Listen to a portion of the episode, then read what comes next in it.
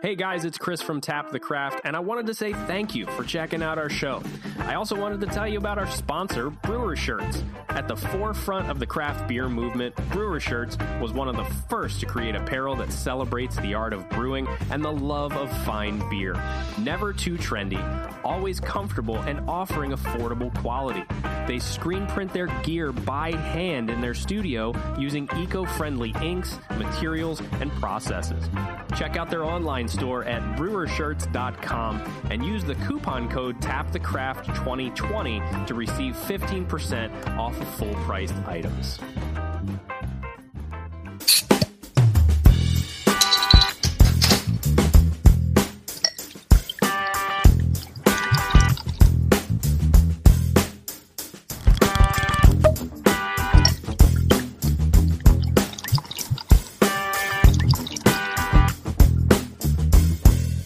Welcome, craft beer friends, to Season seven, Episode eight of Tap the Craft Podcast. I am Denny Luce, coming to you from Boise, Idaho, and my partner in craft, the dog whisperer, and my favorite Florida man and homebrewer from Tampa, Florida, Mister Chris McKenzie. How you doing tonight, Chris? And of course, what is in your glass? Denny, I'm doing phenomenal this evening. Had a nice semi-early day at work. Oh, nice. I was, I was home by four o'clock, you know, right when it was starting to get dark. And... Um, And in my glass this evening, I'm once again drinking a beer from your side of the country. Mm. Where is, where are these guys from? Oh, Por- Portland, Oregon. Oh, I'm drinking a beer from Gigantic Brewing Company called Catherine the Wampus I P A. Nice. And, and it is a, oh geez, I suck at uh, research while I'm trying to read a bottle. And it is a collaboration with the, with their friends from DeGarde Brewing. Oh. Um, and it's a West Coast I P A loaded with zealous amounts of Columbus, Mosaic, Nelson, and Simcoe hops. And they say it results in a beer with intense citrus, berry, and dank notes. I would tend to agree. Hmm. Uh, clocking in at about six point, or I'm sorry, seven point six percent. And thoroughly enjoying this beer. So Catherine the Wampus from Gigantic and the folks at DeGarde Brewing. Um, um, what was that? I was going to say, uh, it's interesting that, that that's a collaboration between those two breweries, because those two breweries do opposite types of beer. Yeah. Because DeGarde, DeGarde does mixed fermentation, uh, you know, all like sour beers. So by any oh. chance, does, does that beer have any... Uh, funk to it or or not uh, one bit? Really? No, not one bit. It's um like it says on the side of the bottle, it's just um it's kind of, as far as an I P A goes, and the only way to give you a real kind of description is to once again taste it. Um, um to me it's just kind of like um you know a, a slightly piney, I would agree with that West Coast I P A kind of note on there. Um, nothing crazy over the top, just a good solid beer. Mm. Nice solid I P A. Well, nice. Nice. So I, I would have definitely not have been enjoying it this much if I was, uh, enjoying a mixed fermentation beer, but hey, you know, I've, I've been wrong before on that too. So. That's true. Um, but, uh, what about you, Denny? How are you doing this, uh, evening, and what is in your glass today? Well, I'm doing well. Uh, maybe you guys can hear that I might have a little frog in my throat for some reason. I don't know. I think it's because I, I don't know. I, I, ate, I ate real quick before I came up to record, and maybe I still got some of that uh, food leftovers in my throat. It's causing me a little bit of uh, discomfort, but you know what? All I got to do is drink more and talk more, and it'll work its way out. But I'm doing well, and I'm uh, I'm really excited. Uh, because uh, I think we're going to have a really good show for our listeners tonight. So that made me really excited to talk about this topic that we'll get into in a minute. But what's in my glass is a Jim Dandy beer, because a week ago I was in Pocatello, and I can't go to Pocatello without visiting Jim Dandy, and of course bringing back some Dandy cans, some thirty-two ounce mm. crowlers. It's Brought, a great name. Yeah, it is a great name. It works out perfect. And I, uh, I brought back three beers. And um, this one I'm drinking tonight is a double I P A. It's actually a hazy, or a, that's a hazy double I P A. I don't think it's really necessarily a New England style hazy, but it's a, it's a hazy double I P A with lactose added. Uh, they say with milk sugar added, but I'll just say lac- lactose. It's mm-hmm. called Shaky Legs or Shaky Leg. So it's kind of an interesting name. I'm not sure exactly where the shaky leg comes from. Maybe it's just a nervous uh, tick, you know, maybe. I don't know. What do you think a shaky leg is? Uh, maybe Little, it's what... Uh, restless leg syndrome. Yeah, restless legs. Maybe it's because it's what happens after you drink this eight point five percent double I P A um, with some well, sugar in there. Um, as a wise man once said, if you don't like a beer, just chug it and mm. you'll like it better. Mm-hmm. Yeah, we just heard that, didn't we? Yeah. Isn't that what uh, Joel said? Yeah, that's what I was thinking he said. Yeah. But um, now this beer, I had this beer when I was, uh, you know, on site at their brewery, and I really enjoyed it. I had a pint of it. And so, I, of course, I had to go and grab a, a, a can of it. And this is a, this is a really good beer. It has a lot of subtle citrusy flavors to it, and that milk sugar mellows it out, so there's no hop burn at all to it. It's really, I mean, it's really nice, and it and it's not adding enough sugar that that makes it alcoholic at all. It's not alcoholic at all. It's super mellow. You don't even know you're drinking an eight point five percent beer. It's really, really nice. And the mouthfeel, again, that lactose is adding that little bit more, um, you know, almost like... Maybe, you know what? Maybe this is a milkshake I P A, I guess is what it is, because it's it kind of gives you that that like milkshake I P A character. So that's probably why I enjoy it. But yeah, nice subtle uh, hints of like tangerine. Um, I don't know. I got to keep drinking. I just opened it up right before when you started talking, so I haven't really had a chance to to refresh my memory on it. But um, it's good. It's really good, and uh, you know, they don't make bad beers. It's funny because we were sitting there. Uh, Haley and I, my daughter, were sitting and drinking and chatting, and we were, you know, just having a, you know, nice father-daughter time. And where we were sitting was right behind us is where they keep all the old plaques or little placards that they use to uh, let everyone know what beers that they have on tap.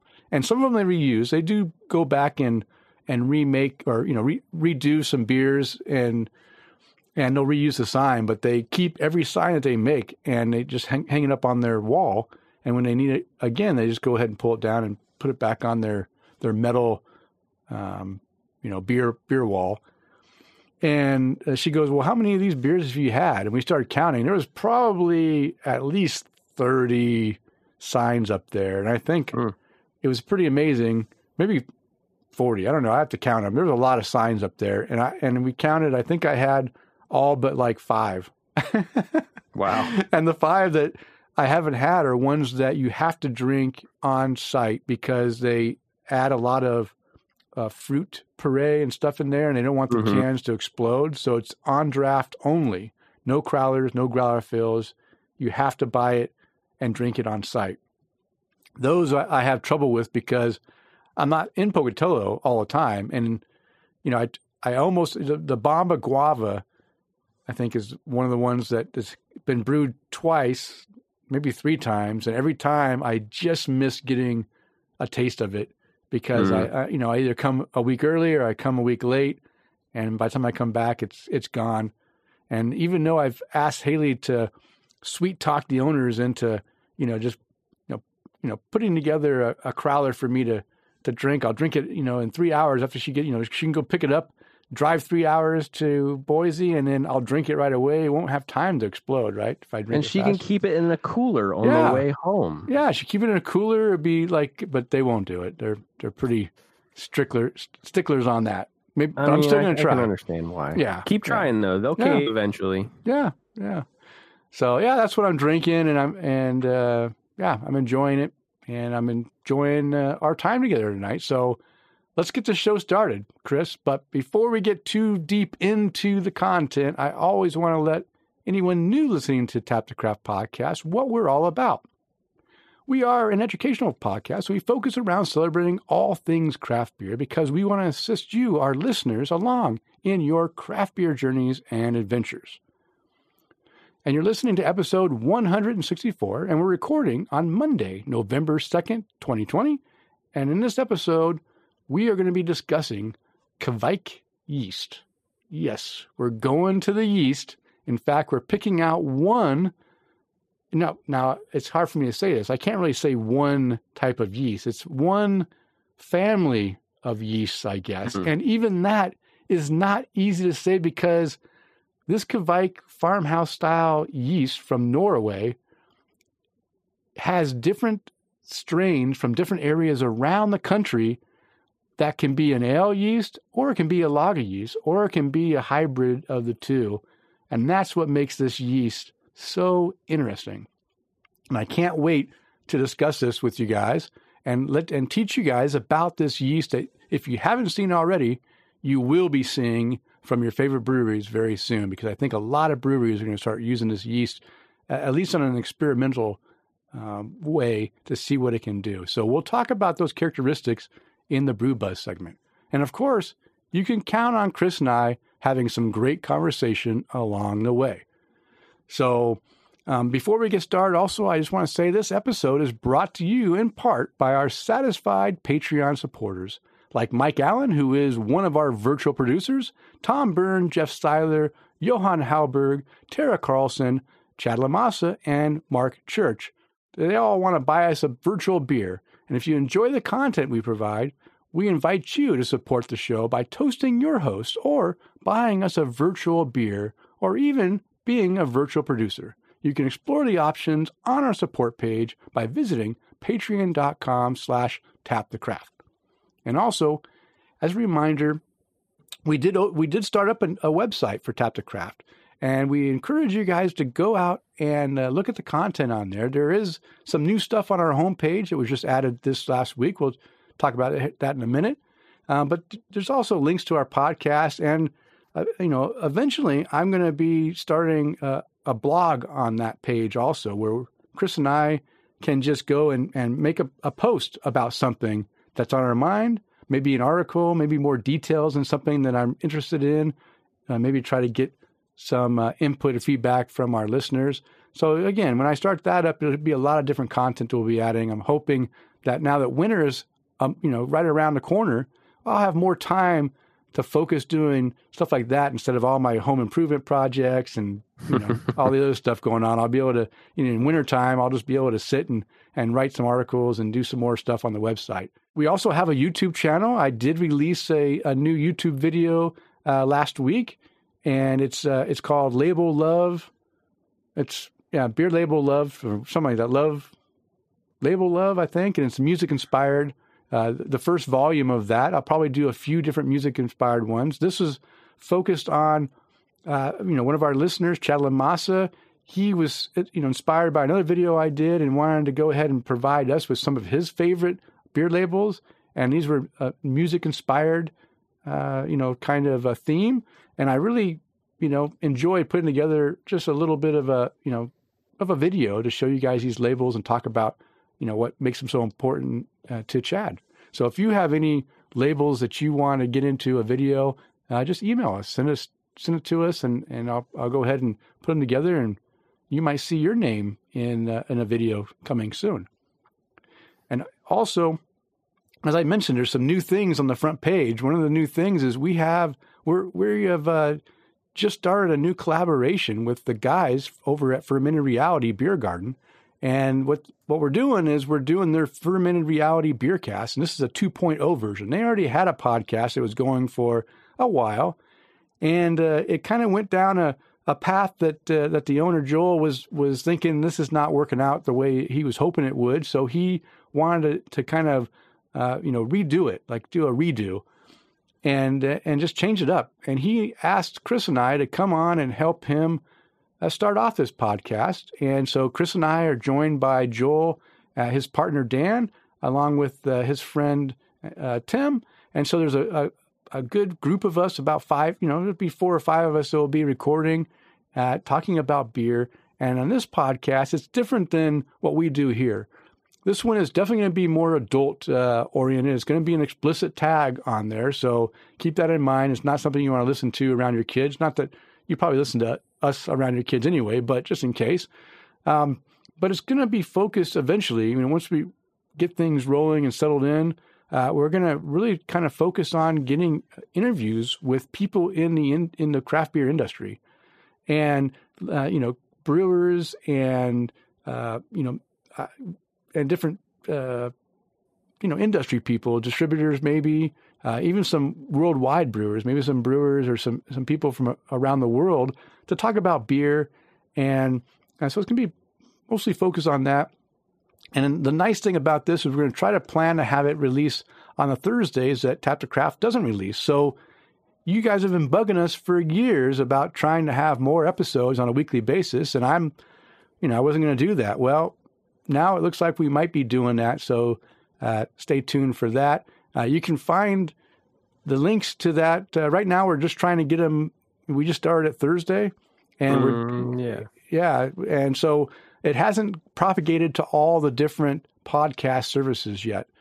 Uh, so, you know, stay tuned. But you can go to tap the craft dot com and you can see where you can subscribe to it right now. We're doing this one off of anchor dot f m. It's a new hosting service that started up a, a little while ago.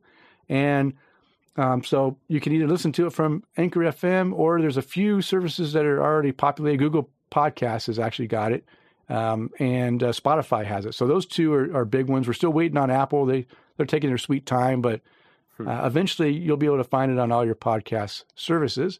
And uh, give, give it a listen. Keep in mind, the first show is the pilot, and all pilots suck. So um, it was it was a it was a complete dumpster. What, what do they dumpster call that? Dumpster fire. Dumpster fire. When we started off, I didn't think we were going to get anything out that that night. Uh, we recorded for like three hours, I think, Chris, mm-hmm. right? It was like a long time. Yeah, it was a long time. And finally things came together. We kind of like, uh, you know, got, you know, crowd everyone in and, and got them situated, and we, and we put on a show, and it's about an hour long.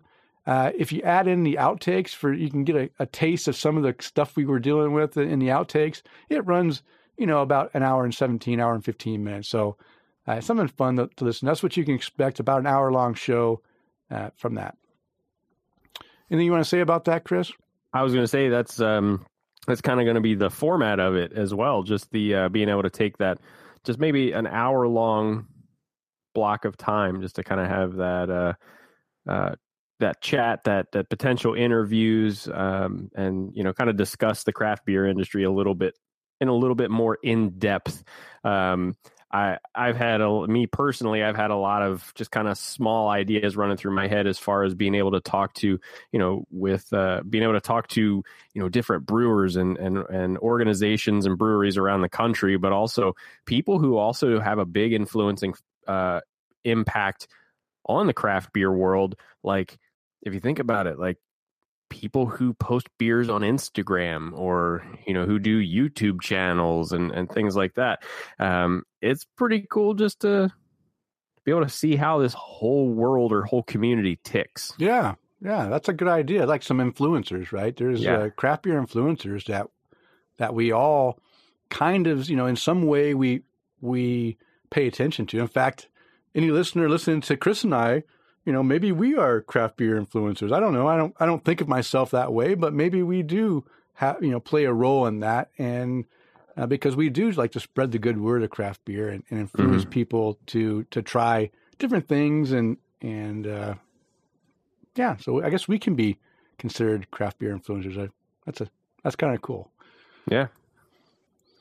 All right. Well, um, also uh, some contact information, because we love to hear from our listeners. And you notice that I, I don't have, I haven't mentioned any uh, listener feedback or voicemails, because we really haven't had much in the last couple of weeks. But if you would like to contact the show with your comments or questions, you can reach us through email at tap the craft at gmail dot com, or on Twitter and Instagram, just at tap the craft.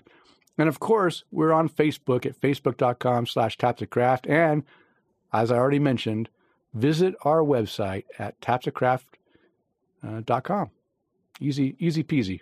Mm-hmm, mm-hmm. All right. So that's it. I've, I've been monopolizing the mic, Chris. So it's time for you to jump in, because we want to continue this conversation, because now it's time to untap the craft and see what our listeners are drinking according to Untapped.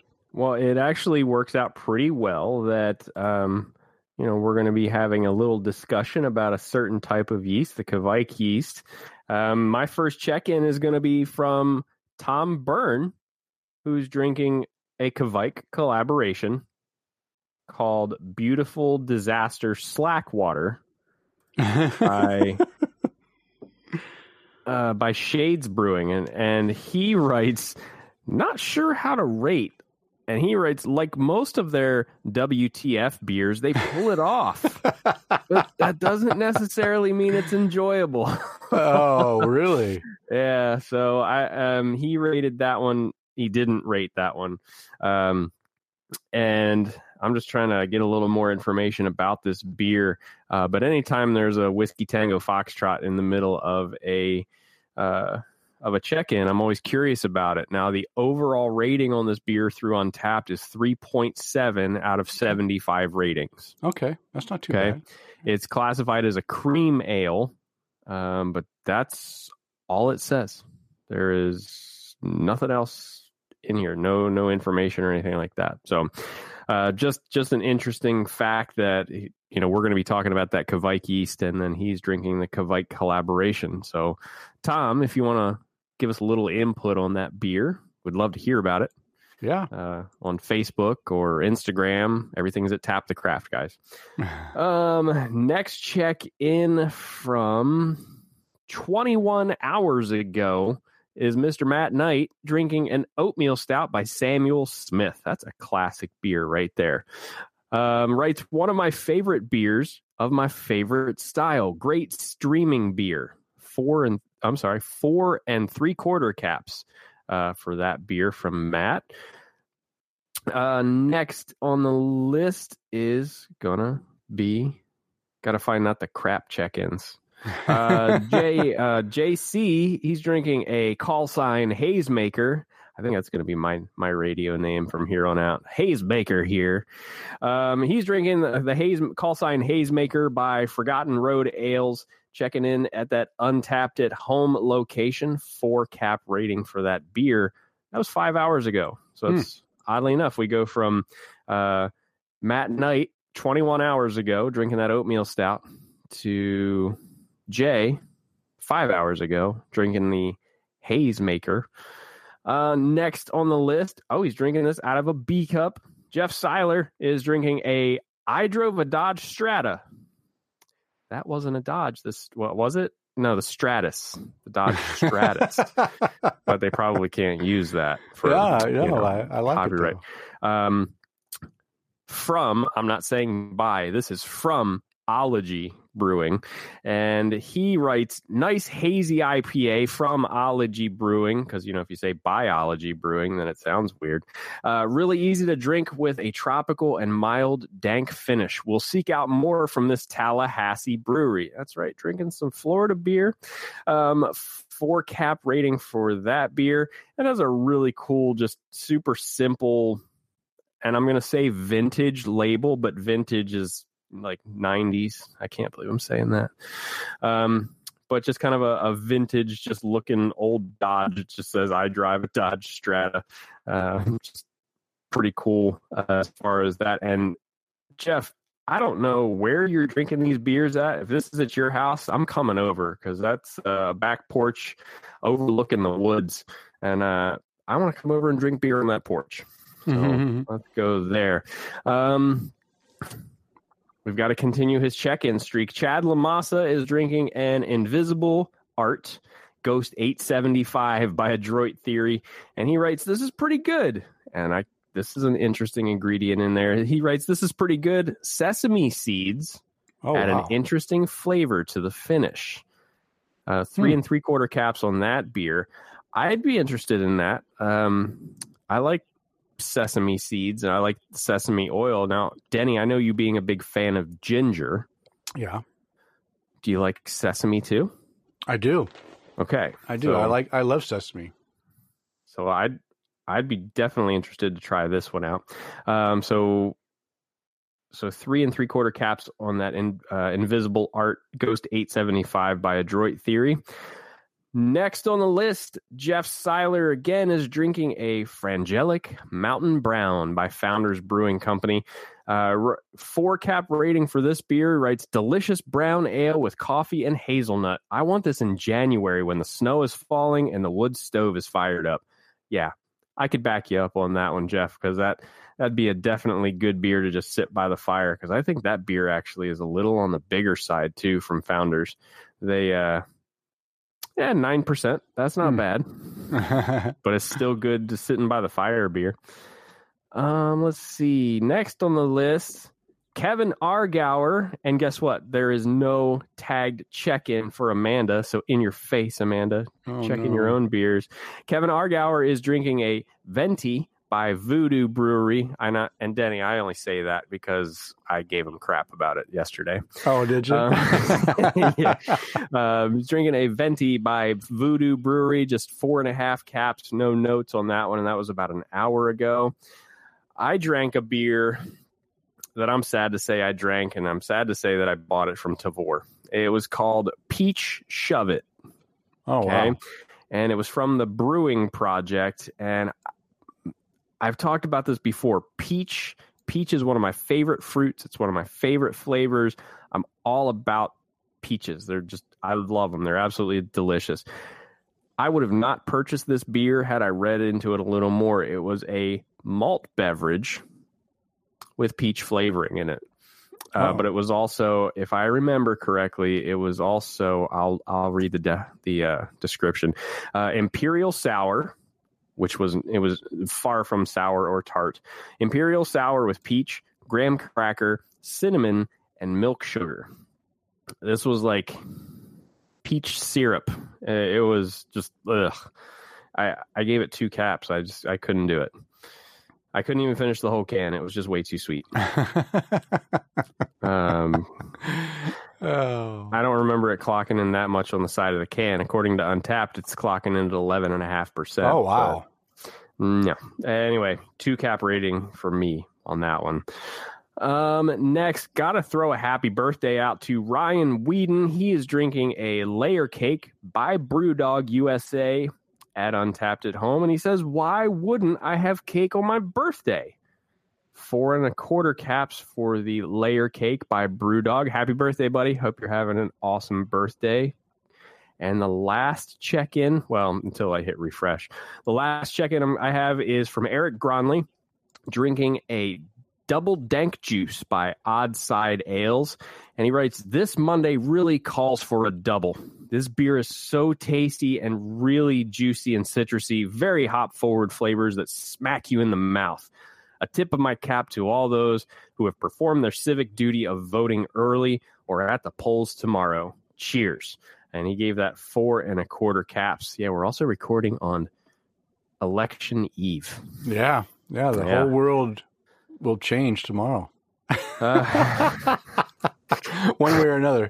uh, yeah, I don't know if I don't know if you saw my check-in on uh, on Facebook uh, about an hour ago. I really just wanted to stir up some some B S, mm. and just just for the fun of it.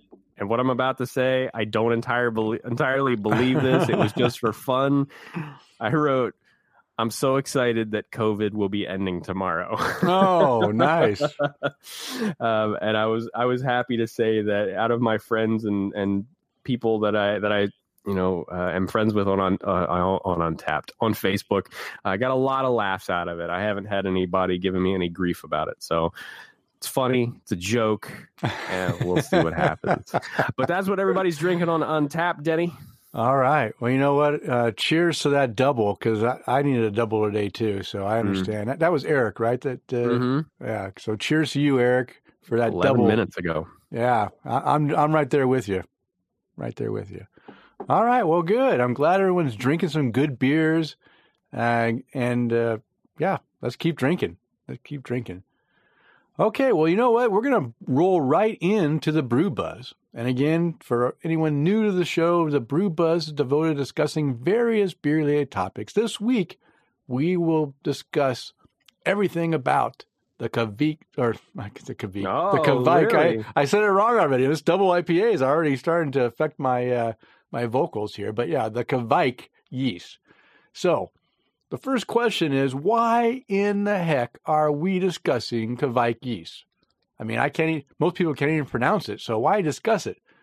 Well, here's a few reasons why we are discussing this. First off, I have been enjoying several different types of styles and types of beers that are using this yeast. So for my own, you know, in the back of my mind, as I'm drinking beers that have this yeast and I'm enjoying it, I keep thinking, uh, you know, wow, I need to, to research this, understand this beer, this yeast a little bit better. Uh, I, you know, I had in the back of my mind a, a few ideas, but I wasn't, you know, one hundred percent sure of, of it. I just knew that, you know, that, hey, it does like to ferment at a higher uh, temperature. And I thought that was kind of cool.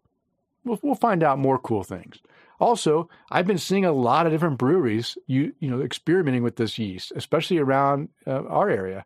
I, I've seen some of our local breweries go and, and do some Kveik uh, beers. So again, I'm like, okay, I'm seeing more and more. Then here's here's the other thing that kind of like rocked my world is I'm on Untapped, or no, I'm on uh, Instagram, and I'm checking out uh, uh, the you know our, you know my feed there, and I see that our listener, our great listener from Sweden, uh, Johan Hallberg, he's brewing some beer. He's got pictures up there. I'm going through his pictures, and he's brewing beer with Kveik yeast, and he's doing a batch and splitting it into two different uh, you know batches so that he can uh, experiment with the beer with with this yeast and some different uh, characteristics. And I thought, oh my gosh, you know, and and, and Kveik really is a home brewer's you know, kind of of yeast, right? It's it's very forgiving, uh, and, uh, and and you know, I think homebrewers are can definitely get a lot of use out of this, and I think they're the ones that are mostly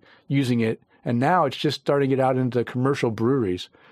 So I saw uh, Johan uh, brewing with it. I said, okay, I need to I need to find out more about this. And then the last the last straw that kind of broke the camel's back that said I've got to do a topic on this yeast is. Uh, you know, I, I also enjoy listening to other beer podcasts, not just our own. And I found uh, Good Beer Hunting had a couple episodes that were talking about Kveik yeast and the uh, Nordic farmhouse brewing techniques. And uh, they were actually interviewing the uh, the the guy who wrote that, like, like kind of started this whole resurgence of this Nordic farmhouse brewing yeast, you know, you know, out in the world. Uh, he he went out uh, to farms that were that were brewing and, and had these unique yeast strains around their area, and he went and, and gathered them and started this whole movement. Uh, Lars, his name is Lars, and we'll talk about that in a minute. But, um, but yeah. I, I I listened to two podcasts, one with Lars, interviewing Lars, and one about, uh, you know, one of the uh, uh, the writers uh, going to uh, to Norway and uh, and visiting some of the, the breweries and, and actually sitting in on a farmhouse brew experience, and wrote a, you know, wrote a, I think she wrote, she wrote an article, but I think she wrote a book too. And she read part of her, of her story. And I just really felt like, and this is an interesting story that I think that our listeners will really, really enjoy. So that's the reason why we're talking about this obscure, fairly new in modern times yeast, even though it's been around for hundreds of years. And these farmhouse, small little farmhouse brewing breweries, I, I mean, I call them breweries, but they're really just farmhouses that are making beer. You know, they're... They've been brewing these things for a long time, but it's just now getting out into like the mainstream. So that's what we're doing. All right. So I did have several articles that I pulled this information from. Um, the first one is uh, called "The Rise of the Super Yeast: Will an Ancient Norwegian Yeast Revolutionize American Craft Beer?" This was found on growler mag dot com, written by Paige Latham uh, Dedora. And this article was written in, in twenty nineteen.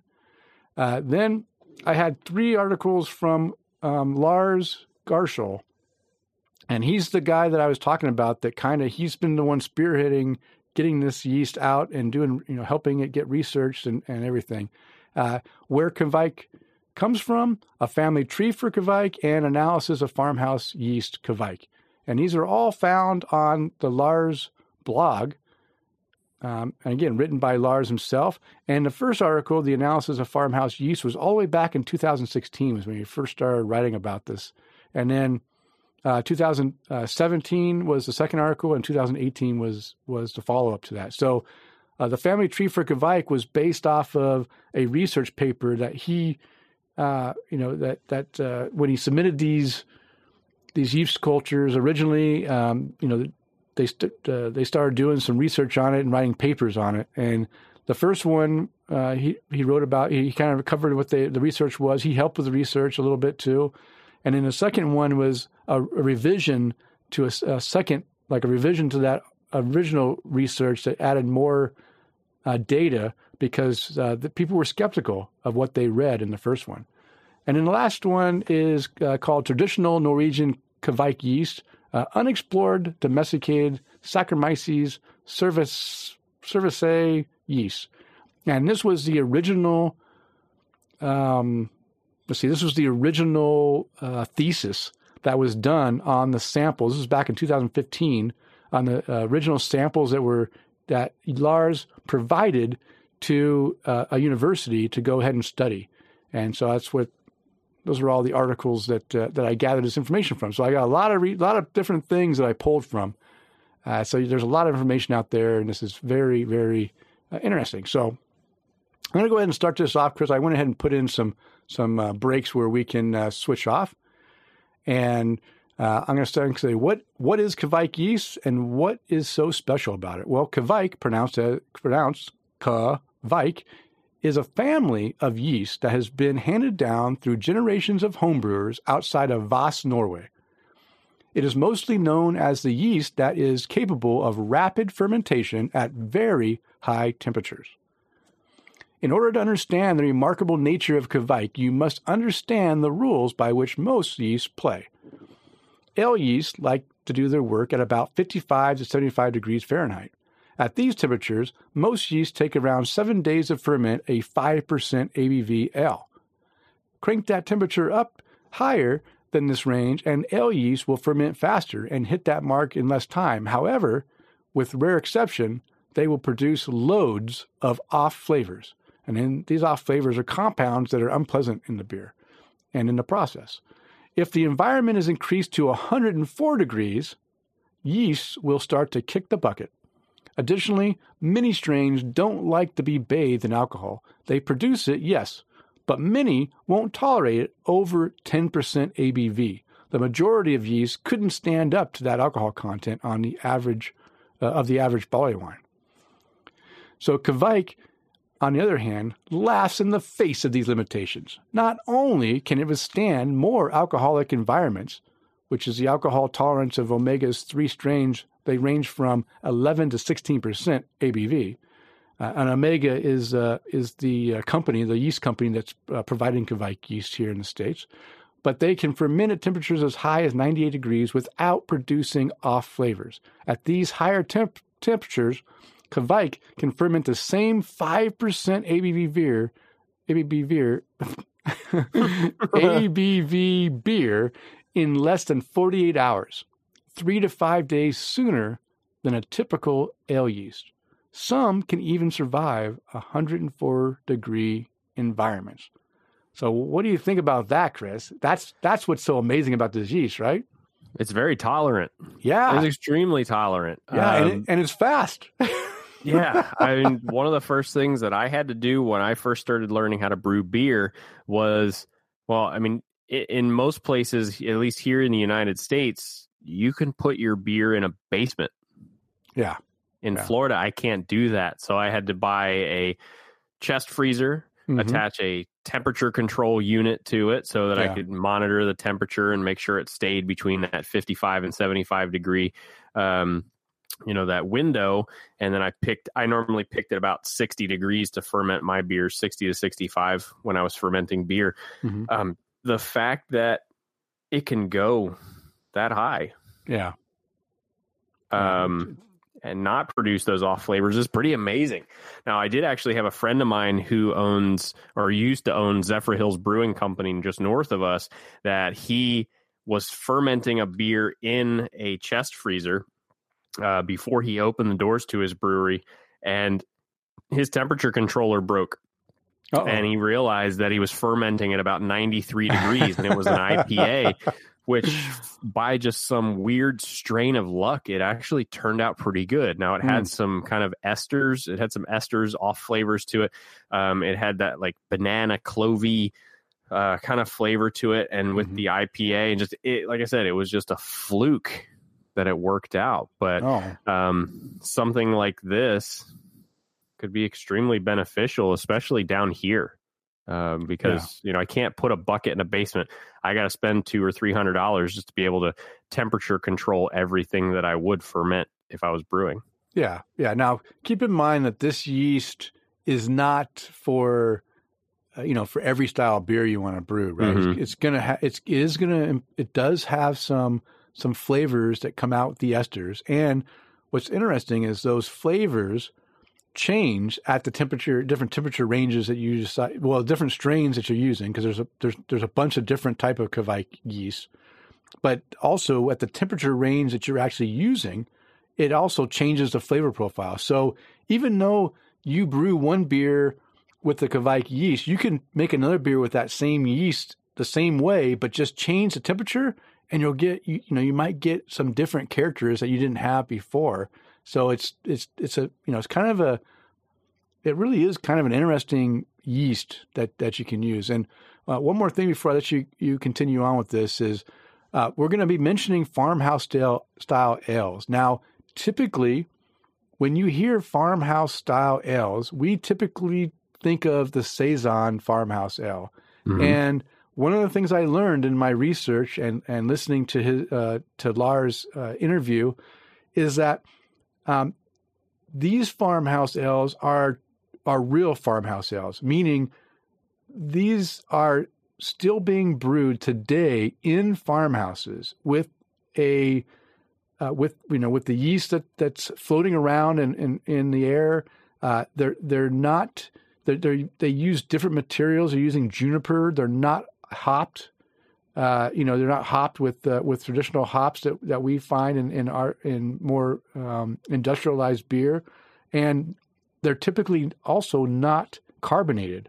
So these are these are farmhouse ales that are brewed in a farm house uh, and have a, a an old traditional style of, of beer that is found in that area, and the Saison somehow, you know, in an article that was written years and years ago, got attached that farmhouse ale, uh, you know, n- description to it.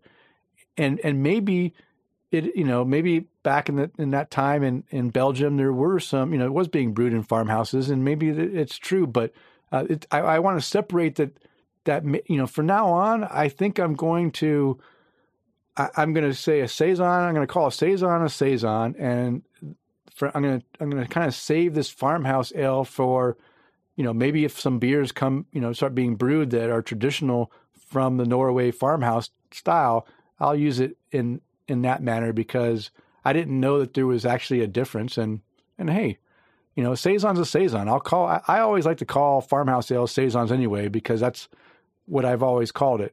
And now I'm for sure going to just stick with the Saison name um, because that's, you know, giving Uh, some validity to the, you know, the actual real farmhouse ales being brewed in Norway. Okay, Chris. All right. Yeast can impart very specific flavors to beers. In farmhouse style ales, yeast derived flavors like clove, citrus, and hay are desired, but in styles like I P As, the flavors are often masked by hops. Because of its effect on taste as well as, as well as alcohol production, yeast strains are chosen carefully by brewers.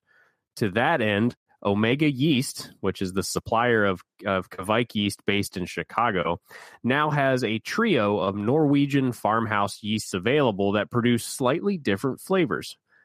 The first available was Hothead Ale, so named to highlight its high fermentation temperatures. Omega describes it as having a honey-like aroma with overripe mango, which is complementary to modern fruity hops.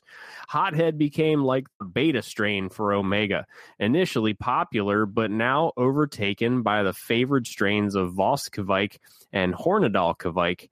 Voss from the Gjernes farm mm-hmm. by yep. way of blogger Garshol, imparts moderate orange, citrus, and general fruit characteristics.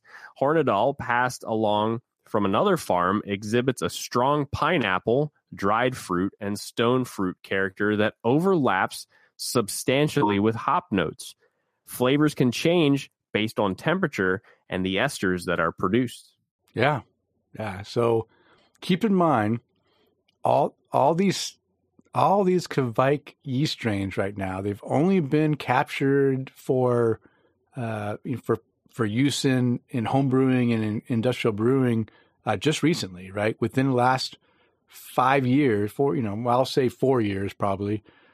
And uh, and they were all gathered at the source of where these farms are. So when you read that that, that farmer, uh, Gjernes farm, that, that's where it actually was taken, was from the farm, from the area in that, you know, in, around that farm. That, uh, and, and the beers that he's brewing, whether it's his his magic uh, stirring stick that has it, you know, stuck in there or whatever, somehow they they were able to harvest this yeast from that farm and reproduce Uh, you know, these yeast strains that we can be sold uh, locally. So it's just, it's very interesting. I, I'm going to put those links. I mean, we still have a lot more to talk about, but I just want to highlight that I'm only touching a little bit on the details that are in these reports.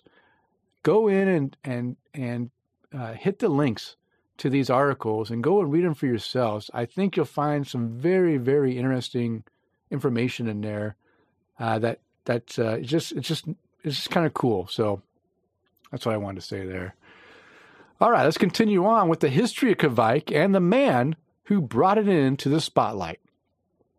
Lars Garshol, a scientist and blogger from Oslo, from the Oslo area, single-handedly brought the spotlight upon Kveik, a family of yeast that has been handed down through generations of homebrewers outside of Voss, Norway. He was introduced by Uh, he was introduced to it by farmhouse brewer Sigmund, again, Gjernes. I wish I yeah, could remember how to say that. Go Gjernes. With. Yeah, Gjernes. Sure. Who considers Kveik his fa- his family's own strain. Uh, Gjernes invited Garshol to brew with him in the spring of two thousand fourteen. While brewing, Garshol kept detailed reports and reflections on this hard, this hardy strain capable of rapid fermentation at very high temperatures. Lars Garshol uh, based various blog posts off a, a number of research papers. Uh, one was written by Truls Rasmussen, Rasmussen, and two others by Richard Pr- Price, or Priest, Carolyn uh, Tyra, Tyra, Tyra, Tyra, yeah, and George uh, Vandermeer. Uh, in two thousand sixteen, Lars provided yeast strains to the Norwegian University of Science and Technology in Uh, Trondheim, uh, as a, a thesis paper was written detailing the analysis. Here's a quick overview of the initial strains gathered and analyzed. Now, keep in mind, these strains were actually gathered and gathered by Lars himself. So, I mean, it's, it's I mean, he just went and handpicked a, a bunch of stuff and, and took it over. Um, these are some of the names you might see on some Kveik strain variants. Uh, he lists them by geographic origin, south to north order along the Norwegian west coast. Um, all right, so Sigmund. Sigmund is the first Kveik yeast uh, that that uh, Lars ever met from Voss. The story of brewing with Sigmund and collecting his yeast commercially available from the Yeast Bay and Fermentum Mobile. Uh, Ravines, also from Voss, collected a few years before. Uh, Windel, Windelbo. Uh, from Lardo. Uh, I'm told this yeast has been used since forever in the valley. I have uh, not yet met the brewers, unfortunately. That's, again, these are notes from Lars himself. Uh, Mur- Murray from Olden. This yeast was apparently last used in the nineteen nineties and then left in a storehouse on the farm. Uh, and Andreas Murray is a modern homebrewer and in two thousand fifteen got the idea of trying to revive the yeast, which he managed to do, so it's been sold commercially as W L P six seven eight eight. Uh, uh, Raftevold from Hortendale, uh, the story of, of uh, Lars brewing with this yeast. Uh, Gassamel, also from Hortendale. Uh, Terj Raftvold got his yeast from Olav Sverre uh, Gossamel twenty years ago. So these are almost the same. Uh, and Lars has, has met Olav um, Sverre briefly. All right. And in Stranda, uh, Stein Langlo, Langlo in Stranda uh, stopped brewing with his Kveik yeast, and the uh, N C Y C just barely got it to grow. Uh, there's some backstory. Uh, and it's sold commercially as O L or O Y L zero five seven. So these are these are the initial yeast um, collections that he did, and these are again these are all kind of in the area or a name uh, that that kind of specifies the region and the farm and the owners of of the strains that he first initially uh, used. Now you can go in and look at at uh, the yeast registry for uh, Norwegian yeast, and there's you know fifty, one hundred different strains, right? And these are just the the ones he collected. And things I didn't write in, in the notes here, um, again, these yeasts were collected uh, in whatever means, whether it's a, a yeast jar that, that the that the farmhouse brewers had that he just took samples from, or from, from you know, from, from uh, leaving it out in, in the open area and then uh, letting it uh, collect and then capturing it. But um, one of the things I, I don't think I mentioned in the notes here is that uh, you know, the Kveik yeast uh, is not a pure yeast, right? It's it's uh, it there, when he delivered these yeasts, the first thing the scientist said is, "You brought us contaminated yeast," and he says, "No, no, no. This yeast, those contaminants are supposed to, or the bacteria are supposed to be in there. That's what gives this you know this yeast a special behavior. So don't remove the bacteria, because if you remove the bacteria, you remove that special uh, you know." part of it that helps it be what it is." So it's kind of some interesting, uh, you know, side notes. All right, Chris, go ahead. All right. Some people have even been skeptical, uh, skeptical of the whole Kveik story, claiming there's no way people can have kept these yeasts going for centuries, and that most likely this is normal bread yeast like the farmhouse brewers use in regions where there is no Kveik. To that, to check that, they included Idunn Bayer, the Norwegian commercial bread yeast. Uh, crap, I scrolled down too far. There we go. Uh, growth rate tests results were pretty similar. Sigmund's Kveik was the fastest, and finding that will not surprise the many people who have seen this yeast overflowing their uh, Erlenmeyer flasks when growing it. The slowest was Stranda. Total variation was about twenty percent, so not huge. Uh, they tested how well the yeasts flocculate, that is, how fast they settle down to the bottom after fermentation. Hornadal flocculates at, like a real hero, with one hundred percent of the cells settling out within five minutes. Wow. wow. Is that incredible? That's, that's stupid fast. uh, and Stranda and Murray also performed pretty well. They found that Idunn Bayer commercial bread yeast is really is a really crappy flocculator.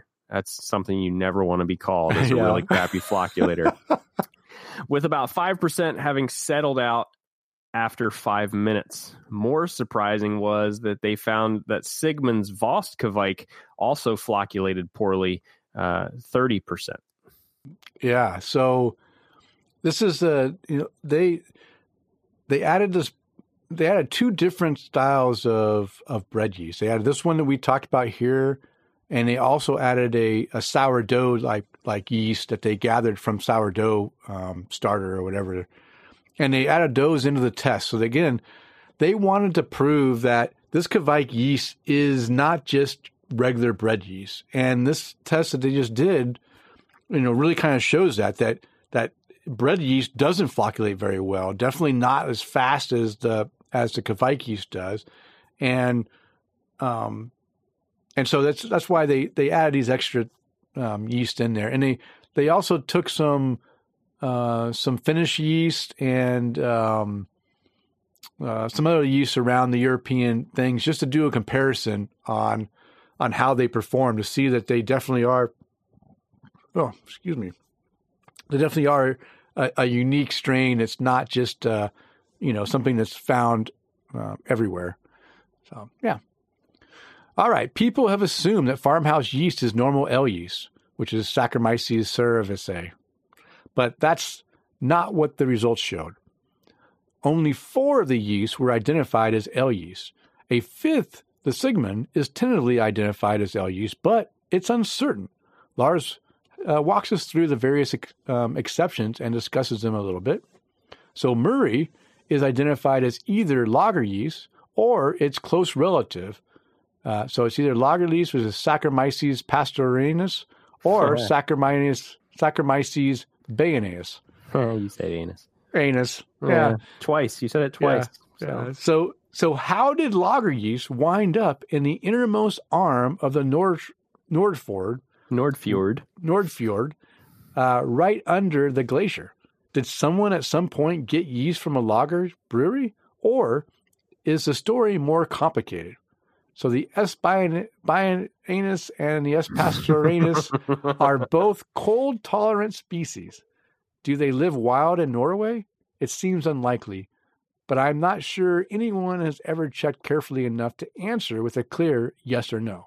So note, uh, this is this isn't the first time that lager yeast has shown up where it wasn't supposed to be. So this is just like another uh, you know story of of of a lager yeast being someplace that it, it really shouldn't belong, um, and that's part of this uh, you know weird Kveik story. The next surprise is that no less than three yeasts are identified as Saccharomyces boulardii, and one additional uncertain identification, Ravines. Note that Ravine's closest relative, Sigmund, is an uncertain Saccharomyces cerevisiae. Identification S. boulardii is a tropical yeast that mm. is very closely related to ale yeast. Mm. There are so many yeasts out there. Holy cow. Yeah. It seems deeply unlikely that a tropical species should exist in the wild in Norway and Lithuania.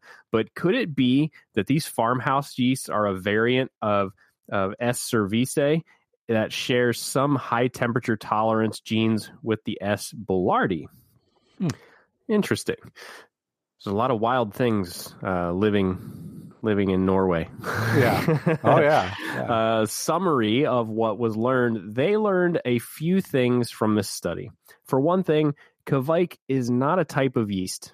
All ale yeast is Saccharomyces, uh, Saccharomyces cerevisiae. cerevisiae, but the Kveik appears to range more widely than that. This fits perfectly well with earlier brewing experiments with Kveik and with the history of this type of yeast.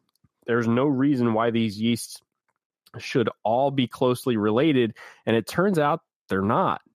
Another thing they learned is that these yeasts are not merely bread yeasts, and quite frankly, there is no reason why they should be.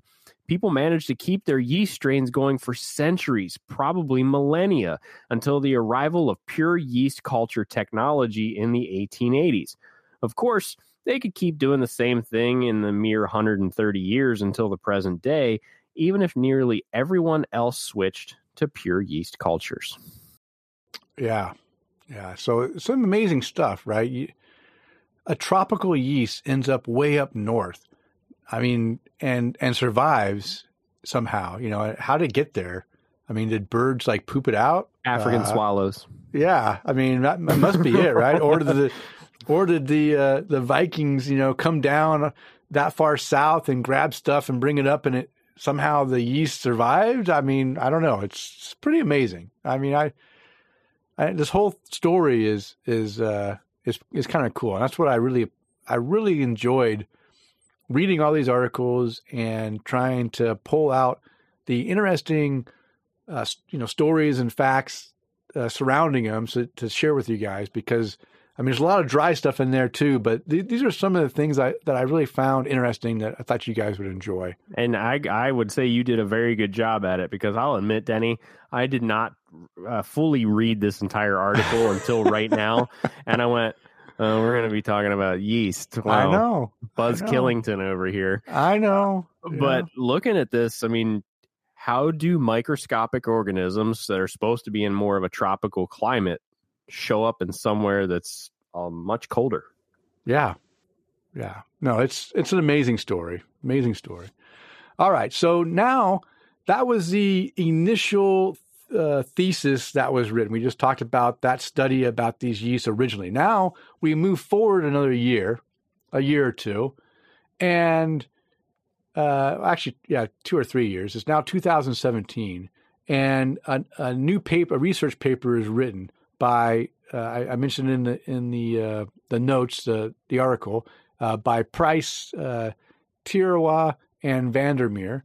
Uh, and they wrote this research paper, again, studying more strains of Kveik and doing a lot of tests, doing some G N A tests and uh, genetic testing and, and such. And so here's a, here's a story about this research paper. Now, originally, uh, this research paper, again, written in two thousand seventeen, and um, it suffered from a lot of naysayers, some criticism, some criticism uh, with the difficulty believing that farmhouse brewers were from, were truly fermenting at thirty to forty degrees C, Celsius, or in our case, eighty-six to one hundred four degrees Fahrenheit. And uh, so here's the abstract of that paper, that first paper they wrote. So human activity has resulted in the domestication of Saccharomyces cerevisiae uh, yeast, specifically adapted to beer production. While there is evidence beer yeast domestication was accelerated by industrialization of beer, there also exists home brewing culture in Western Norway, which has passed down yeast referred to as Kveik for generations. Now, uh, one other thing I want to mention. Kveik, uh, what do you think it means, Chris? Uh, just I don't a guess. It, no guess, just a guess. No guess. Kveik, um... yeah, I've got nothing because it doesn't trans. Like I, I can't look at it and it's like a Latin word and go, yeah, okay, well, no, I might know no, this. It means yeast. Nuh-uh. I was gonna say that too. Damn it's it. The Norwegian name for yeast, as far from what I understand. That's what from uh, all the stuff I've uh, I've listened to and stuff. It it just means yeast. It's the Norway Norwegian, you know, word for yeast. Okay. I just wanted to, I just thought about that as I was talking, so I wanted to just get that out. All right, so the, um, this practice has resulted in ale yeasts, which are typically higher, highly flocculent, phenolic off-flavor negative, which is P O F negative. So if we see P O F negative uh, down here a little bit further, that's what that means. It's, it's phenolic off-flavor, so it's not producing off-flavors uh, during this process of being this high uh, temperature.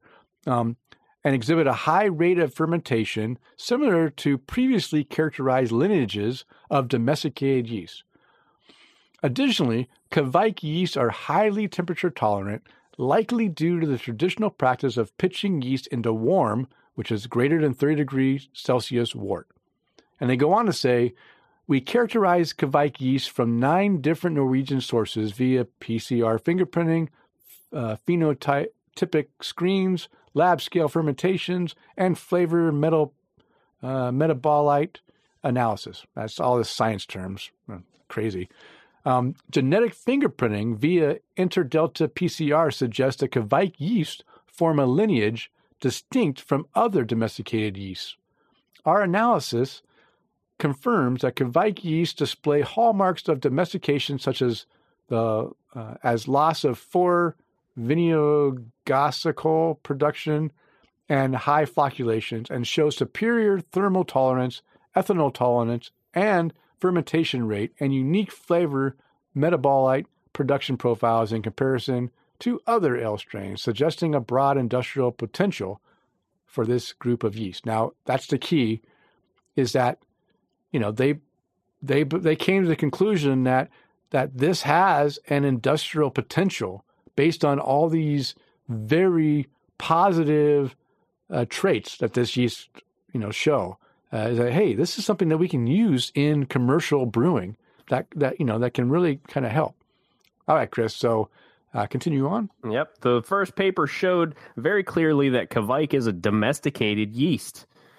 That is, a yeast that has been reused by humans for so long that it has changed into something that works better for humans and is adapted to the environments humans have created for it. So Kveik is definitely not wild yeast. It's beer yeast. But what kind of beer yeast? D N A analysis results were quite surprising. Kveik belongs to beer one, This is the group that has Belgian, German strains on one side and U K and U S ones on the other. Kveik slots in near the root of Beer One. The basic division inside of Beer One is between the U S, U K, Belgium, Germany yeasts on the one side and Kveik plus three non-Kveik yeasts on the other. Everybody get that?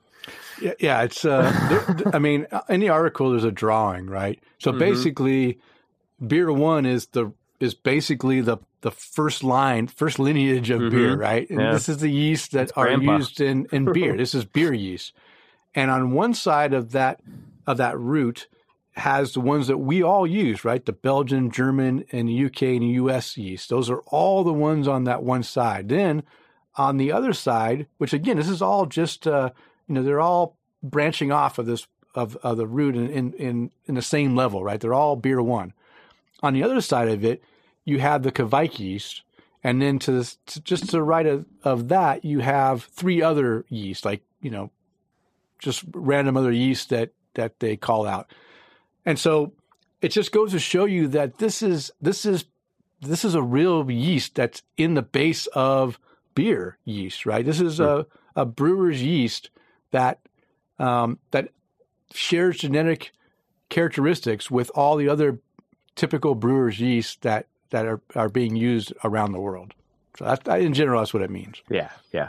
What the researchers think is that at some point in the evolution of brewer's yeast, a yeast from Beer One mated with some other yeast, now it's getting freaky, mated with some other yeast outside of Beer One, and that's all the Kveik, and that all the Kveiks descended from this child. Mm-hmm. This researchers think, wow, the researchers think this means that Kveik was formed by a parent from very early Beer One mating with wild yeast. Mm-hmm. This hybridization event, by the way, if it happened, is similar to how lager yeast formed by normal brewer's yeast mating with a wild yeast from a different cold-tolerant species. In the case of Kveik, both parents were Saccharomyces cerevisiae, but from a very different population within the species. And that's hmm. it.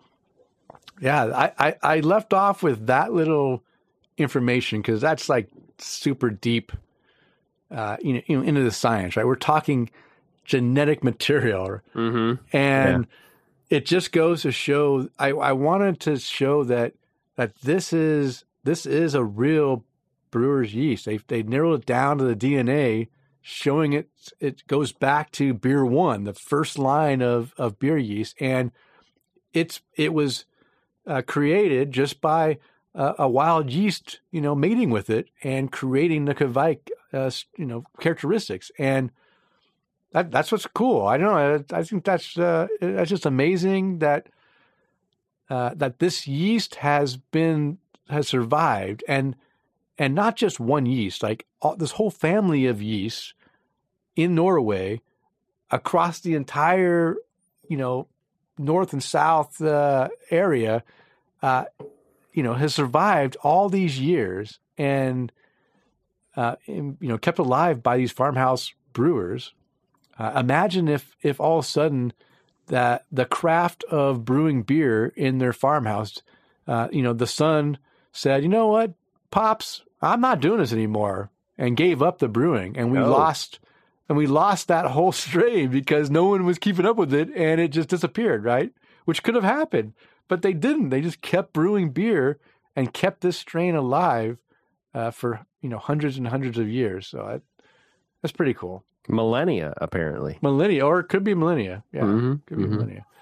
So, Chris, I, I once again, I think I shocked you by taking something that you thought was going to be complete boredom and making it, uh, you know, turn out to be pretty interesting. Yeah, absolutely. Like, and like I said earlier, I, I looked at this and I was like, eh. I mean, I know yeast is a big part of beer and all, but uh, digging into it a little deeper, that's pretty cool to think about it. Like, you know, just going back to that comment I made earlier about how, okay, well, we've we've got some sort of hybridization going on here. Mm-hmm. We've got these tropical yeasts showing up.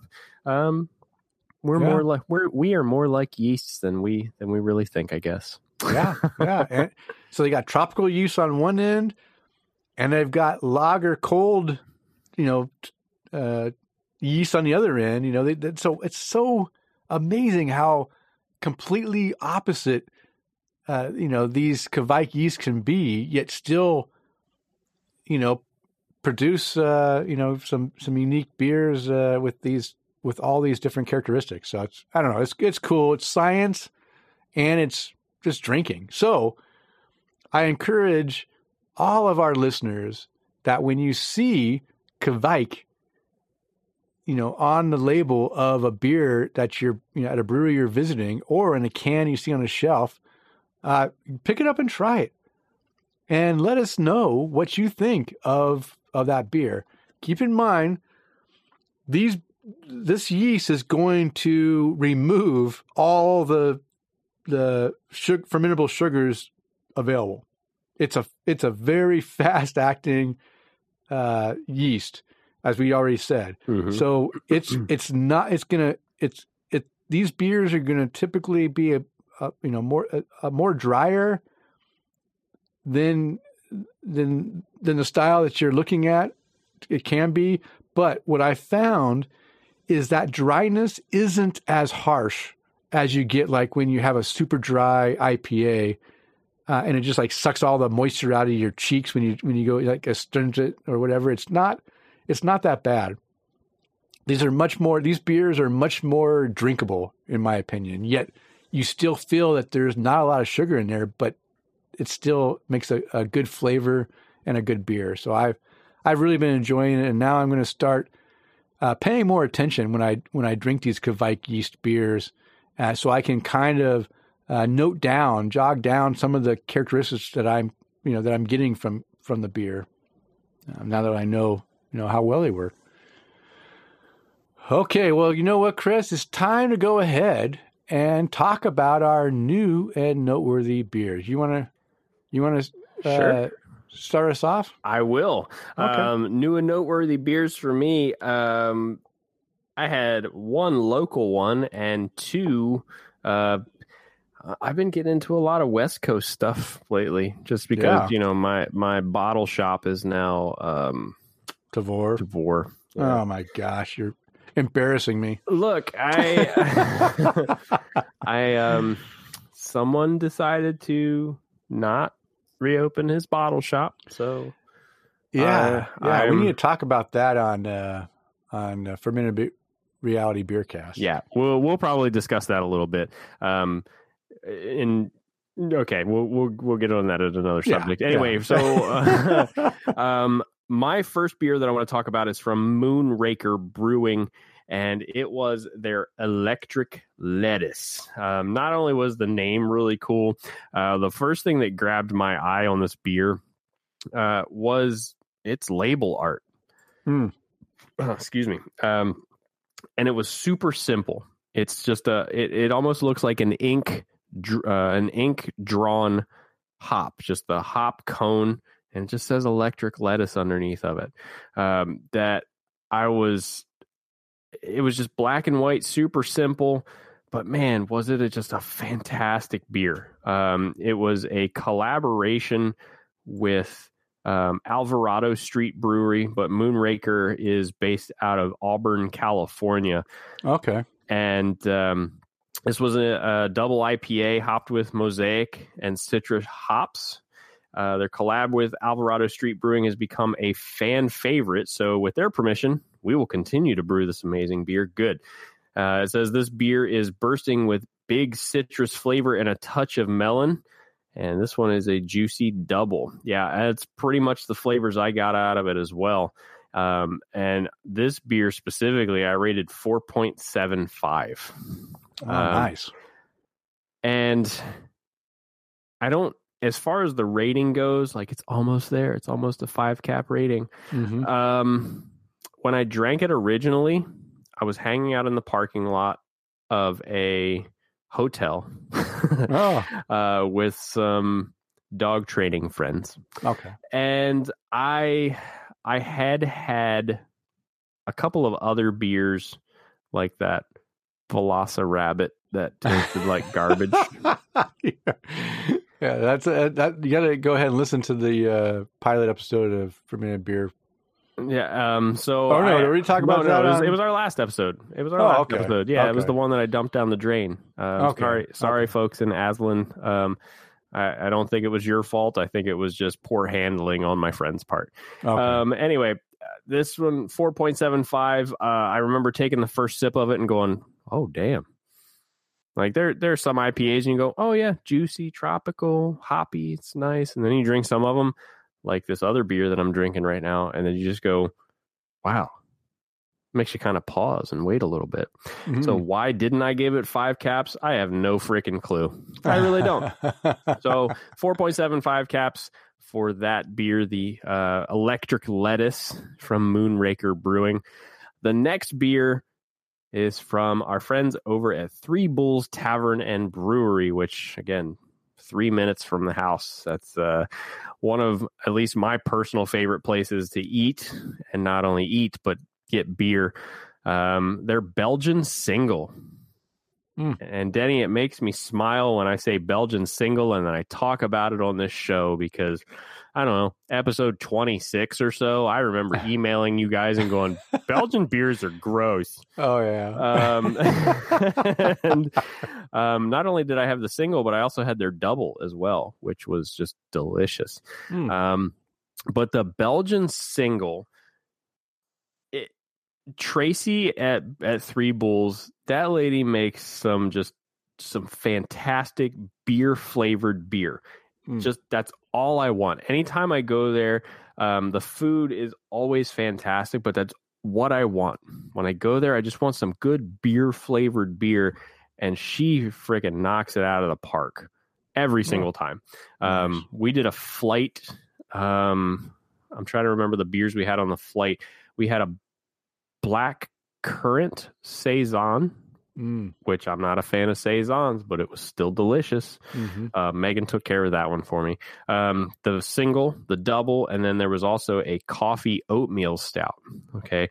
Now, Denny, if you were to grab a coffee oatmeal stout off the shelf, what do you think the A V, uh, the A B V would be? Um, uh, a regular oatmeal stout or an imperial?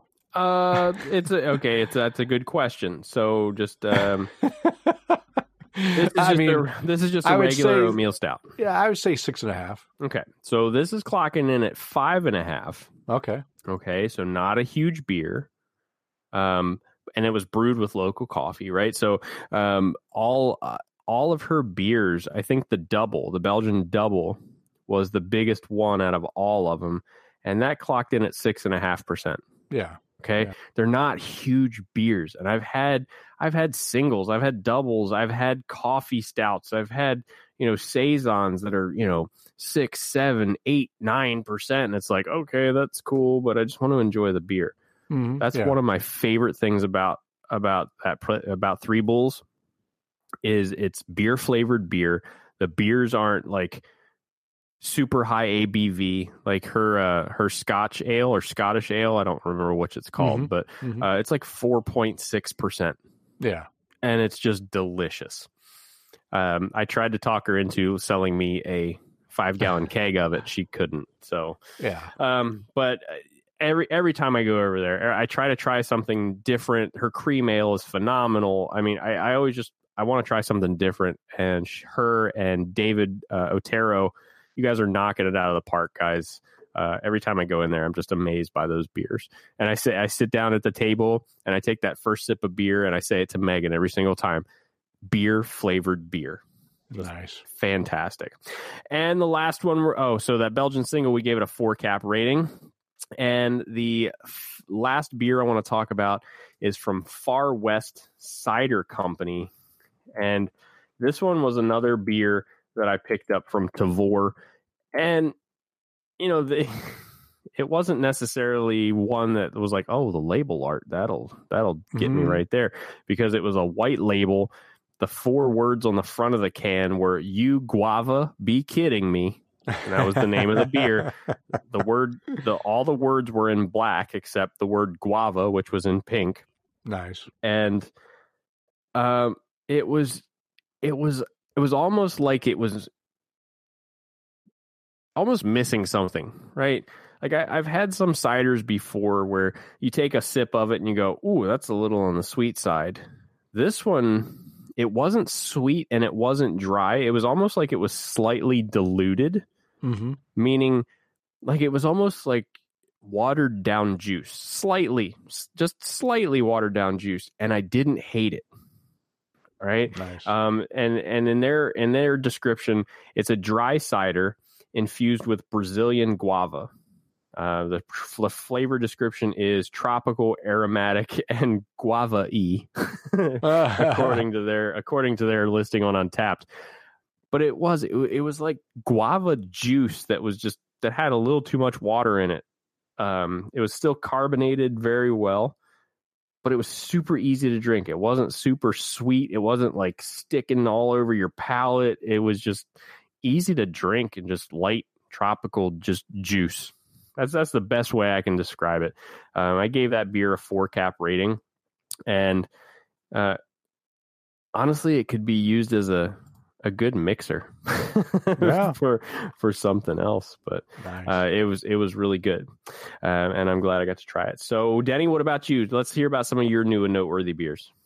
All right. Well, my new and noteworthy beers. I'm going to start off with a five cap rating. I'm going to tell you the going cap big. rating right now. Yeah, I'm going big.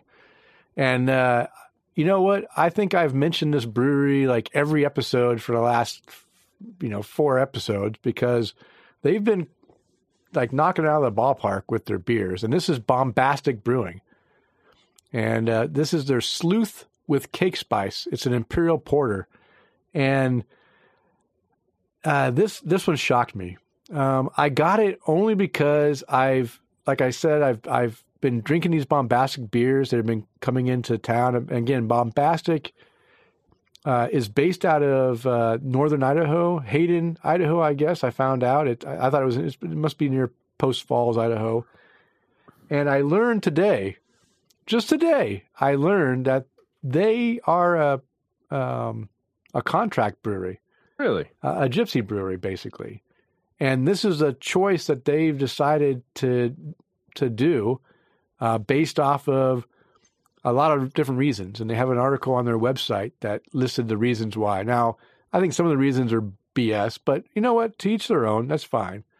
But um, I now I understand why, uh, you know, we've seen some uh, some uh, information that they uh, were brewing off of Payette, in Payette Brewing, right? And I wasn't sure why they were brewing in Payette. Were they doing collaboration or not?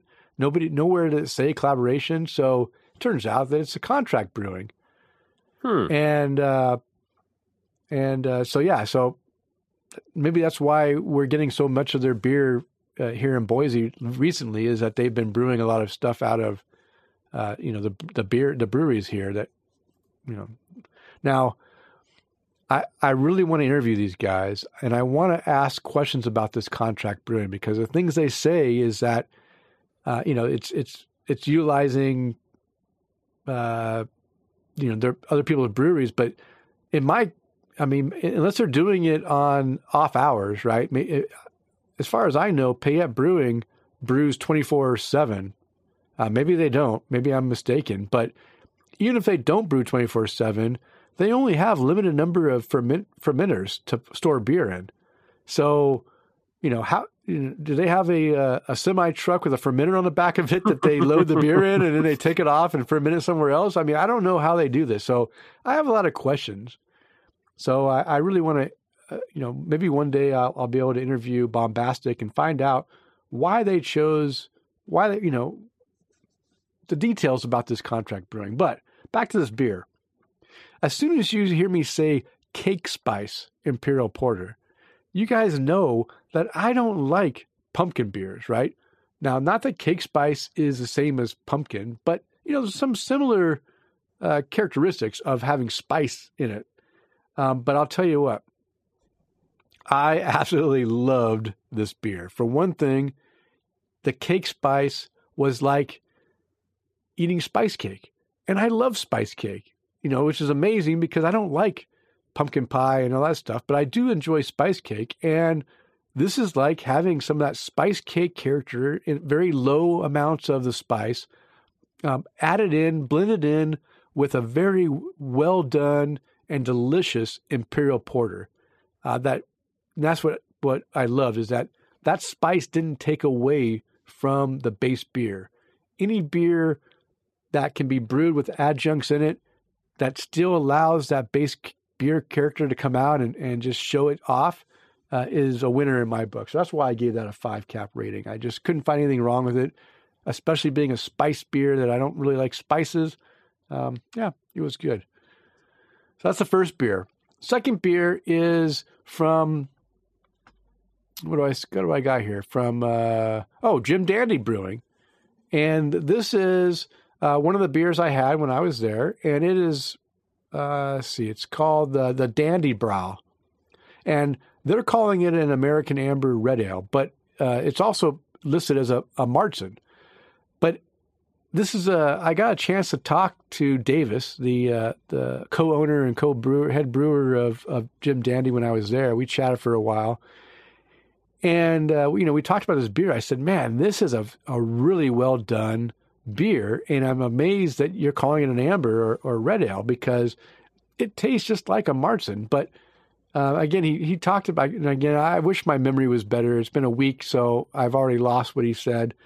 Um, but it has a lot of the characteristics of a Martzen without using lager yeast. So that's what's pretty amazing here. It's actually an ale. Uh, that, that gives off this. So what I wrote about this on Untapped, love this beer, biscuit malt up front with a bit of caramel malt and low sweetness, finishing nice and dry. And as Brewer Davis and I discussed, it's close to an alt ale. And that's that's what it is, yeah. This is very reminiscent of an alt ale, and I love a good alt ale, and I think that's why I enjoyed it so much. Um, four and a half cap rating. So uh, that's, that's with the Dandy Brow from Jim Dandy. And then my next beer is from Fremont Brewing, and this is called their Space Rex. Now, the label is pretty awesome. It's a uh, an astronaut on a ty- uh, Tyrannosaurus Rex with a space suit. Yeah, and uh, I, I really like this one. So on what I wrote about this one, nice use of hops to give a mellow, sweet, juicy citrus hop flavor up front with a piney bitterness to finish. And it's uh, really well done and ba- uh, well done and balanced. Uh, I, and I really enjoy this one. Four and a quarter rating on this one. And I love it when a brewery can mix the citrus and the pine together and separate them so you have two distinct hop characteristics in that same beer that you can taste up front the citrus and finish it off with the, you know, at the end you get that back flavor of that pine in the back. Uh, really well done. Uh, so Space Rex. That's a, and, I'm sorry oh, to interrupt you. That is a really yeah. cool... Uh, label art because yeah, Tom Byrne had checked into that and took a picture of it. That's a really cool photo. Yeah, uh, really yeah. cool label art. Yeah, I like that one too. I like that one too. I I was gonna save it, but it, it was a full can art, not uh, the label. I've been peeling off the labels of these arts because so many breweries now yeah. are putting their their labels on these blank cans, mm-hmm. and they peel off so easy. So yeah. I just peel them off and stick them on my. On my shelves. yeah, so, well, so fun fact about that. So I've actually been making magnets out of them. Mm-hmm. Yeah. Um, so I just, I pour uh, hot water out of the, out of the tap into the can and it loosens it up a little more, a little more. Okay. And okay. then it's e- a little easier to peel off too. Okay. I'll try that. Yeah. Yeah. That might work. Cause I, I end up peeling it off and I end up crushing the can as I'm trying to peel mm-hmm. it off the uh, can. All right. The last new, noteworthy beer is a, a beer that I got. I think I mentioned that my buddy Alex from Israel was here, visited. He brought me a nice care package from Israel with a lot of good beers. And one of the beers he brought me was from Meltzer uh, Brewing. And I've never had, this is a brewery that I haven't had, you know, since I visited uh, Israel. It's called their Meltzer Pale Ale, and it's an English Pale Ale. Uh, what I wrote about this is I'm really enjoying this Pale Ale. It's nice to actually be able to taste some malt in a pale ale. And that's a key too, is I'm so tired of drinking pale ales that are just all hopped up and you can't taste any of the malt in there. I, I don't, I, I need pale ales to have some malt character. And this one did. Um, and the hops they used really uh, added a, a pleasant flavor as well. And again, uh, it wasn't like there wasn't hops there. There were hops there, but the hops uh, were done in a, in a delicate way where it uh, it allowed that malt to come through, but yet finish with the hop character that you enjoy without being overwhelmed by it. So I I, I thought it was really done. Uh, I also wrote on here, uh, I was worried when I saw the English pale ale style, uh, but it surprised me. And that's, I'm not a huge English ale fan, uh, pale ale fan. I mean, some of them are pretty good, but a lot of them have uh, earthy characters that I don't like. And because this beer, I don't, I don't believe it. If it, I don't believe it used noble hops or, um, or English hops. I think it used something that had like a, a subtle uh, lemon uh, grass character to it. And I, I'm a sucker for lemongrass. So when I had that little bit of a lemony, uh, grassy character uh, in the, in the finish, uh, I really enjoyed that. So I think they used a little bit different hop that um, that made it better for me. You guys all right. seem to like uh, all things Asian as far as flavors go. So we were talking yeah. about ginger, and then we talked about sesame, and now lemongrass. Yeah. Oh yeah. No. Uh, yeah. I'm a sucker for. I'm a sucker. For, I, I'm not a. I. I would say I'm not a huge Chinese, like American Chinese food fan. Uh, I mean, I can eat it, but it's not my favorite because a lot of times it's just oversalted, and and I don't I don't like it when foods have to be salted or seasoned high to give flavor. I like it when the uh, the vegetables and the and the ingredients mm-hmm. within that that meal uh, bring out the flavors, and that's what Thai food does a lot. And like you said, some of the Asian influ you know influenced things that that are utilizing um, you know. ginger, like real ginger and lemongrass and, uh, you know, lemon basil or whatever, like, like the, they're, they're, you're using real flavors to, to accentuate the food instead of just throwing in a bunch of stuff that's going to kill you early. Yeah. Um, but yeah, I'm a, I'm a huge, I, I love, uh, uh, good Thai food, you know, oh, yeah. that com, you know, combination of, uh, coconut, peanut butter, mm-hmm. uh, and, and some uh, heat in there too, a little bit of heat and just, Uh, everything comes together and just gives you a, a, a nice, full flavor. And curry, I love curry. Yeah. Um, so, yeah, I'm a sucker. Hey, you're making me hungry now. I know, yeah. Yeah, I didn't eat very much for dinner, and now I want some Thai food. Well, I was thirsty in the beginning of the show. Now, yeah, now you're hungry. Mm-hmm.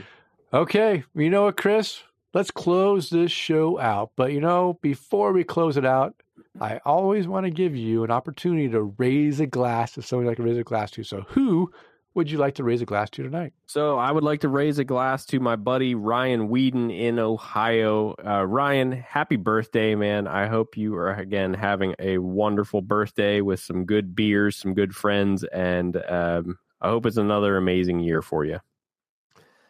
Denny, what about you? Who would you like to raise a glass to? Well, first I'm going to raise a glass to one of our Patreon supporters. So I'm going to raise my glass to Mark Church this week. Uh, thank you, Mark, for your support, and cheers to you. And I'm also going to raise a glass to my lovely wife, Sarah. Uh, tomorrow is her birthday, and I am taking tomorrow off to spend the day with her and have her enjoy uh, her birthday. So happy cheers birthday, to you. Sarah. Yeah. Yep. And, of course, uh, uh, after this episode is aired, uh, the next week will be Veterans Day. So, as usual, I always want to raise my glass Uh, to all the veterans out there, all the pe- all the current military men and women serving our country and protecting our freedoms. Cheers to you! And uh, I really appreciate uh, all of, you know all the sacrifices you guys are making. Uh, and uh, again, I want you guys to come home safely to your families very, very soon. All right, Chris, how about you go ahead and uh, uh, give a shout out to our sponsor? At the forefront of the craft beer movement, Brewer Shirts was one of the first to create apparel that celebrates the art of brewing and the love of fine beer. Never too trendy, always comfortable, and offering affordable quality. They screen print their gear by hand in their studio using eco-friendly inks, materials, and processes. Go visit their online store at brewer shirts dot com and use the coupon code Tap the Craft twenty twenty to receive fifteen percent all full-priced items. And you can find the beers and the links to all those articles I talked about on the show in the show notes located on the show post at tap the craft dot com. And if you'd like to follow us on social media, I can be found on Twitter, Instagram, and Untapped at Loose Screw. And how? And Chris, how can our listeners follow you? So you can never find me on, on Twitter at Chris yeah. underscore McKenzie eighty, or you can find me on Untapped and Instagram at M C K one three four five. And as always, interact with me on our Facebook and Instagram pages. Everything, guys, is at Tap the Craft. All right, it is last call. It's time to bring the show to a close. We want to thank you for downloading and listening to the show. We ask you to please, please, please tell a friend. And of course, subscribe on iTunes, Stitcher Radio, TuneIn, Google Play, CastBox, Podbean, Spotify, and now on iHeartRadio, or however you listen to your podcast. And as a reminder, we release a new show every two weeks. Now go out there and spread the good word of craft beer. Cheers.